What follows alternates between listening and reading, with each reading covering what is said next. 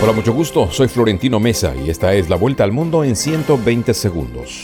El presidente de Estados Unidos, Joe Biden, concluyó su visita a Europa con una reunión para reforzar su alianza con la OTAN, mientras que el mandatario ruso Vladimir Putin estrechaba lazos con China en momentos en que su invasión a Ucrania se aproxima a su primer aniversario.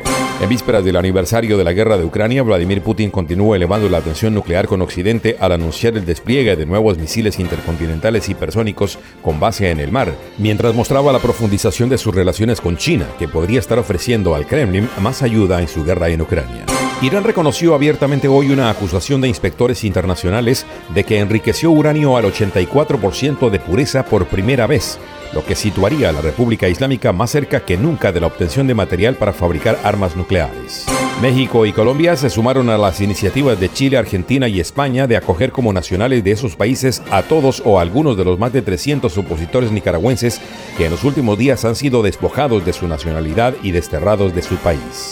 El Golfo de México se calienta al doble de rápido que los océanos del mundo, y esto aumenta el combustible de sistemas tropicales como tormentas y huracanes, según un nuevo estudio que analizó la tendencia al calentamiento de este golfo durante los últimos 50 años. 4 de los principales grupos armados ilegales en Colombia no han detenido sus acciones bélicas, pese a haber pactado con el gobierno un cese al fuego bilateral desde enero, denunció la Defensoría del Pueblo.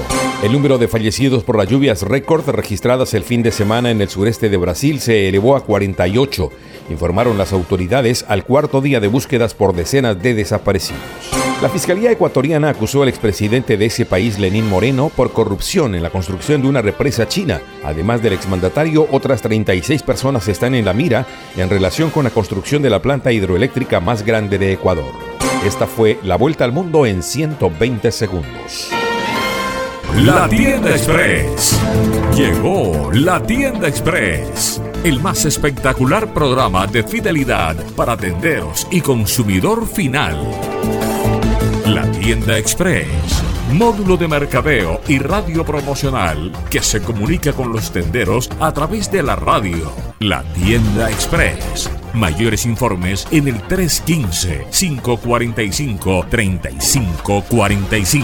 La Tienda Express.